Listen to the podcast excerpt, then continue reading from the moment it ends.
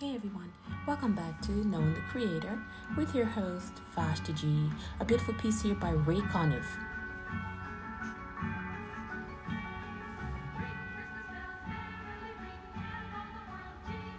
Jesus is King indeed, amen.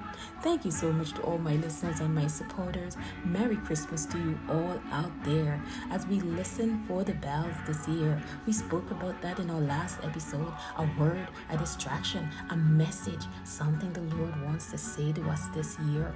Let us reflect on that. Merry Christmas to you all.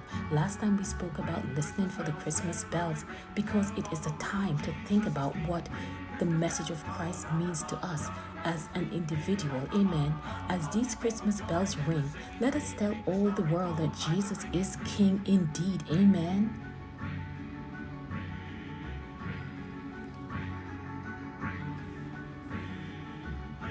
Things may not be perfect for us, but as we lift our eyes to King Jesus' birth, we are sure without a doubt that there is peace on earth.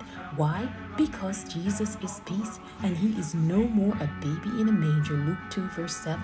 He has successfully completed his earthly mission and provided a way for eternity and for oneness with Almighty God. Amen.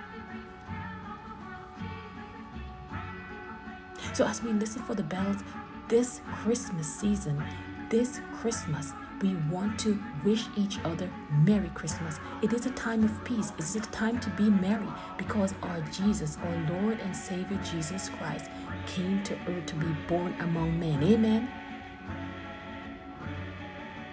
Let us think on these things.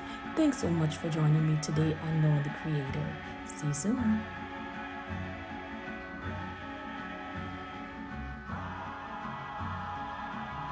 Mm.